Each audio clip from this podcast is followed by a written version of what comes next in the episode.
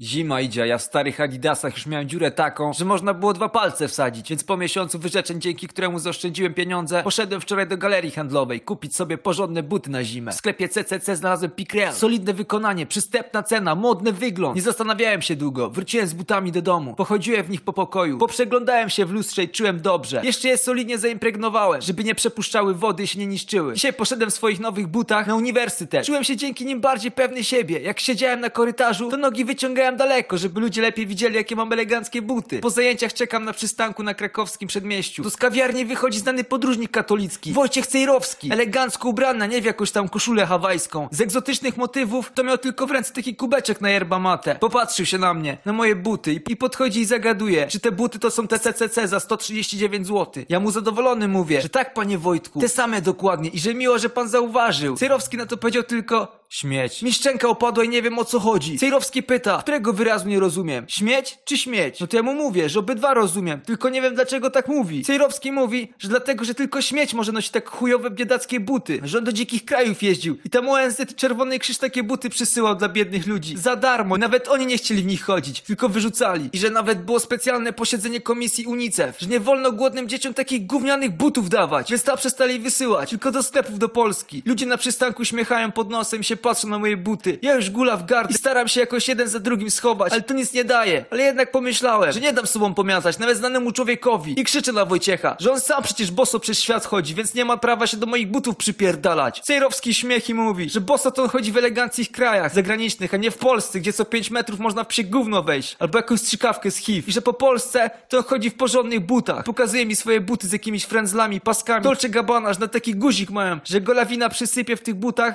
to ten guzik i go wtedy można znaleźć pod śniegiem. Ja nie daję za wygraną i krzyczę, że przecież on jest człowiekiem wierzącym gorliwie i że Pan Jezus chodził boso, albo w jakichś rozpadających się sandałach, więc dlaczego on mnie obraża? Cejrowski na to, że z tymi sandałami Jezusa to lewacka propaganda drugiego Soboru Watykańskiego. I Jezus obuwie dobierał bardzo starannie. Jakby teraz szedł na ziemię znowu i mnie w takich butach zobaczył, to by mi mordę przypierdolił. Ja cały czerwony, nie wiem co powiedzieć. Ludzie ryczą ze śmiechu, a Wojtek Cejrowski mówi, żebym się zachował jak biały człowiek honoru i te buty zdejmował i wypierdolił. No to ściągam te buty. Cały już zaryczany, bo tak mi było i szkoda. I odkładam do kosza na śmieci na przystanku delikatnie, bo chciałem wyjąć jak Cejrowski pójdzie. Stoję na śniegu w samych skarpetkach. Nogi aż pieką od zimna. Autobus powoli nadjeżdża. Chciałem szybko buty złapać i wskoczyć do środka. Ale jak zrzuciłem się do śmietnika, to Wojciech mi zagrodził drogę i powiedział, że miał trochę godności. Wsiadłem boso do autobusu. Przejechałem jeden przystanek, wysiadłem i biegiem lecę z powrotem buty zabrać. Grzebię w śmietniku. Wszystko wyrzucam z niego, ale butów nie ma. Pytam ludzi, co stali na przystanku, czy butów ktoś ze śmietnika nie zabrał. A oni mówią, że tak, że znany podróżnik Wojciech Cejrowski tutaj był. I wziął buty i powiedział, że jedzie na ryzykowną wyprawę do Nepalu. I w sam raz będzie miał buty eleganckie, niezawodne. Ja będę całą zimę zapierdalał w starych adidasach. Anonki, kilka dni temu opowiadałem wam, jak podróżnik Wojciech Cejrowski podstępem pozbawił mnie moich butów, które wpadły mu w oko. Codziennie rano przy wyjściu z domu zimny wiatr, śnieg oraz inne zjawiska pogodowe wpadające mi do adidasa przez dziurę przypominało o tej przykrej sytuacji. Mój gniew rósł wraz z postępującym spadkiem temperatury odczuwalnej, a dzisiaj już miarka się przebrała, bo przez dziurę wpadł mi do buta kawałek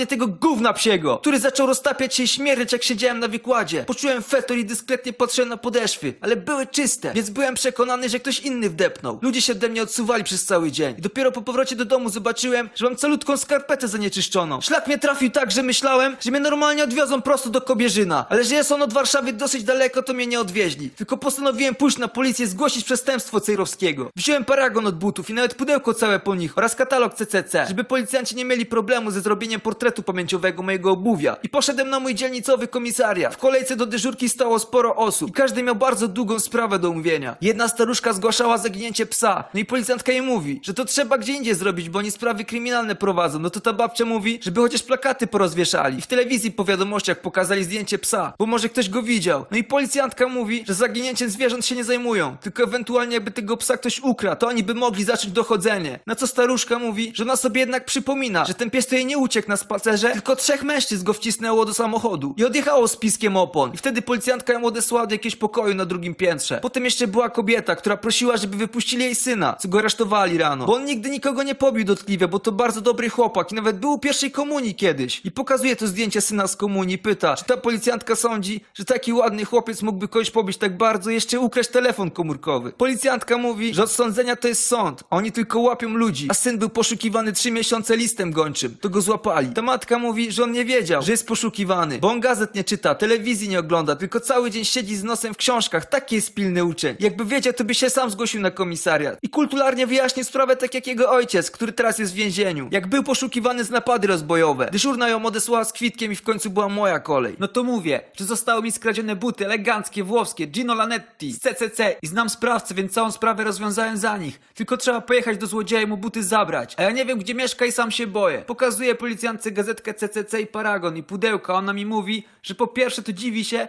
że mi tak na tych butach zależy, bo godzinę temu mieli delikwenta, któremu z opieki społecznej przynieśli takie właśnie buty. Bo ONZ przysłał do Polski 10 kontenerów ich, żeby miał na zimę, to jemu się te buty tak nie spodobały, że nimi rzucił pracownika społecznego i mu się skroń rozcięła aż. Po drugie, to buty kosztowały 139 zł, więc to będzie tylko wykroczenie, a nie przestępstwo. Bo przestępstwo jest jak się ukradnie za więcej niż 250 zł, więc nikomu się nie będzie chciało szukać i sprawa pewnie zostanie umorzona. Ja na to mówię, że kategorycznie żądam sprawiedliwości, a ona pyta, kto mi te buty ukradł? No to mówię, że Cejrowski Wojciech, urodzony w Elblągu, syn Mariana. Ludzie w kolejce w śmiech i policjantka też się śmieje i już chce mnie odprawić, a tu nagle taki stary policjant, co przychodził akurat obok, mówi, że on tego skurwysyna Cejrowskiego już od dawna chciał udupić, bo on wiele lat służył Polsce Ludowej i nawet jak kręcili serial o poruczniku Borewiczu, to na nim się wzorowali, a Cejrowski wszystkich byłych milicjantów wyzywał od zdrajców i nie chce się odpieprzyć od generała. Powiedział, żebym przyszedł jutro, bo on teraz pracę kończy. Ja mu mówię, że to nie ma chwili do stracenia, bo Cejrowski może w każdym momencie wyjechać na jakąś wyprawę i uciec do jakiegoś kraju egzotycznego, który nie ma podpisanej umowy o ekstradycję z Polską i sobie będzie tam siedział do końca życia w moich butach i szukał wiatru w polu. Stary policjant mówi, że jak tak, to tak.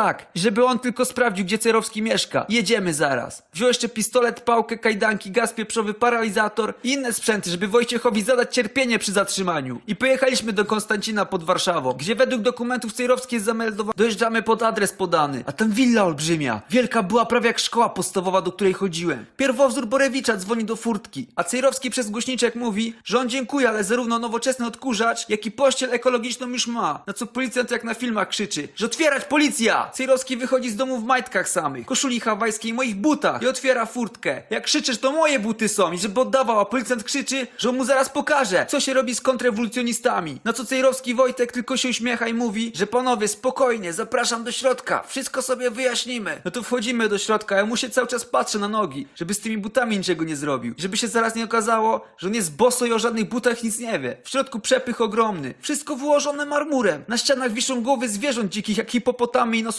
Poszliśmy do jakiegoś pokoju, Cejrowski nas posadził przy takim stoliku zrobionego z ociętej nogi słonia i mówi do policjanta, że mu trochę przypomina porucznika Borewicza. No to policjant się trochę jakby uśmiechnął i mówi, że dobrze mu przypomina, bo porucznik Borewicz był na nim wzorowany i że on był dobrym milicjantem całe życie. Bronił porządku. I nie rozumie dlaczego Cejrowski ich obraża wciąż. Cejrowski zaczął się śmiać do rozpuku i mówi, że przecież z tym obrażeniem to jest taka gra, żeby skanalizować nastroje antykomunistyczne i pieniądze wyciągać. A on sam od małego władzę ludową szanował i był z nią za pan brat, że już w szkole średniej donosił do UB na Solidarniuchów i na przykład na Grześka Przemyka. To on osobiście doniósł, żeby go milicjanci dopadli jak pił po maturze i że jak on sobie inaczej wyobraża, żeby on w tamtych czasach dostawał zgodę na podróże zagraniczne. Cejrowski poleciał do innego pokoju i zaraz wraca z rękami pełnymi różnych papierów i pokazuje. Moja pierwsza lojalka, mój pierwszy donos, podziękowanie pisemne od generała Kiszczaka i tak dalej. Policjant mu mówi, że bardzo ładnie i docenia wszystko, ale dlaczego po 1989 tak się sprzedał? Na co Wojciech mówi, że to wszystko było tak zaplanowane, żeby z tych programów podróżniczych i publicystycznych ciągnąć pieniądze. I on prawie te wszystkie pieniądze przekazuje na stowarzyszenie ordynacka, tylko sobie tyle zostawił, żeby mieć ten dom, bo nie będzie przecież mieszkał jak zwierzę w jakiejś klitce zagrzybionej, jak solidaruchy. A to wszystko było w ogóle pomysłem Jurka Urbana, który tutaj mieszka przez płot i zaraz wpadnie wypić po maluchu za stare czasy. No i faktycznie, jak Cejrowski to mówił, to przez okno zobaczyłem, że Jerzy Urban wychodzi do ogródka dom obok. Włazi na drzewo przy płocie, po gałęzi nad płotem przychodzi i skacze. Mógł ulicą iść, ale widocznie taką miał fantazję. Wystraszyłem się, że się połamie, bo wysoko było, ale on głowę pochylił w dół i uszy zatrzepotały. I go tak spowolniło, że wylądował jak kapitan Wrona Tadeusz. Policjant zobaczył Urbana i cały uradowany mówi, że od zawsze go chciał poznać. Na co Cejrowski od razu wyciąga z szafki butelkę i szkło. Mi też pola. Ja zszokowany wypiłem. A Urban pyta, czy pamiętałem jak pacyfikowali zakłady meblowe w Sieradzu w 1981. Oni wszyscy śmiech i się zaczynają przekrzykiwać, co który pamięta. Jak jakiegoś robotnika bili pałką w jaja. I on tak piszczał śmiesznie. I rechoczą. Oni opowiadają jakieś anegdoty sobie, a ja siedzę cicho i patrzę na moje buty na nogach Cejrowskiego. I w końcu mówię do policjanta, że te śmiechy, chichy, gadu, gadu, a przecież przyjechaliśmy moje buty odzyskać. Na co policjant oburzony, że mam przestać towarzysza Wojciecha szkalować i wypierdalać w podskokach. Ja mówię, że bez butów moich nigdzie nie idę. No to on mi psiknął w twarz gazem pieprzowym, że oddech straciłem i oczy mi załzawiło. Złapał za kołnierz, wyprowadził na ganek i zajebał kopa w dupę, aż leciałem na dół. Cyrowski zaraz otworzył pilotem drzwi od garażu. Trzy hieny tropikalne stamtąd wyskoczyły i od razu do mnie. Uciekłem za płot. Furtkę zatrzasnąłem, a one ujadają. Cejrowski policjant i Urban tylko patrzyli przez okno i się śmiali ze mnie, a ja musiałem do domu wracać autobusem podmiejskim. W dziurawych adidasach. Teraz już miarka się przebrała i na pewno tak tego nie zostawię. Jakimś sposobem swoje buty odzyskam.